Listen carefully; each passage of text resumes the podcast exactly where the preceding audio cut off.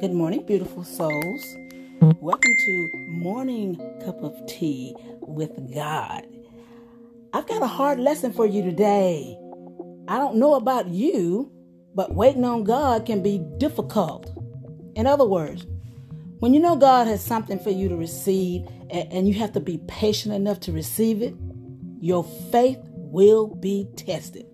Yeah, it's one thing telling people about the importance of being patient and waiting on the Lord, but it's a different story when you're the subject and your blessing is the object. Waiting on God is hard for many people. And why is that? Because they want things right now. It's that what you call microwave mentality. Have you ever heard of that? You know what I mean. Give me what I want when I want it. Don't ask me to wait. Don't ask me to be patient. Just give it to me now, right now. That is that microwave mentality. Every day, I'm blessed to meet people, every day, in all walks of life. You know, through my interaction with them, it seems as though many of them are waiting on God to show up and show out in their life. Wait a minute. Wait a minute. Some of us if not all of us, we're waiting with anticipation for God to bless us. And you know this. Yes, God blesses us daily, every day. However, if we're real for a moment, there's a blessing that will really help us out. Some are waiting for a new job. Some are waiting for a spouse. Some are waiting for a person they hooked up with years ago to get their life together and get it right. Let me go a little further. Some are waiting on physical healing. Some are waiting on a family member to turn their life around. Some are waiting on God to bring peace to their chaotic situation. No matter what you're going through, no matter what you're dealing with, being patient and waiting on God is necessary. It is necessary to get your breakthrough.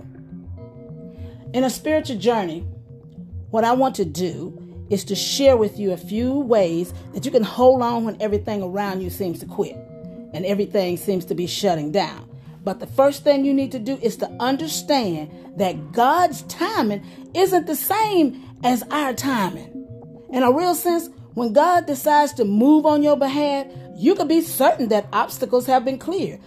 All you have to do is wait on that runway for the words of clear for takeoff.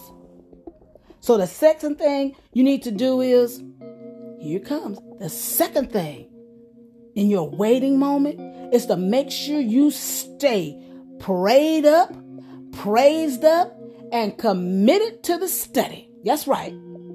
Simply put, God is able to provide you with all your necessary answers when you position yourself to receive an answer. You got to be in that position. You know, the writer of Hebrews deposited these famous words. We do not want you to become lazy, but to imitate those who through faith and patience inherit what has been promised. So don't miss this last lesson because here it comes. Believe that your blessing is bigger and better than your burden. That's right. Oh, that's some shouting material right there. Hallelujah, hallelujah. Because that which is trying to bring you down is no match for that mighty blessing God has in store for you. So I want you to get this tea in your spirit that patience, patience now will strengthen you. How do I know? Because God has a blessing that's designed especially for you. And when you receive it, woo, you're going to scream, you're going to shout, you're going to testify, and you're going to sing about the goodness of the Lord. That will be your testimony right there. That is my tea for you today, and I stand on it. Have a God day. But remember this wait on God.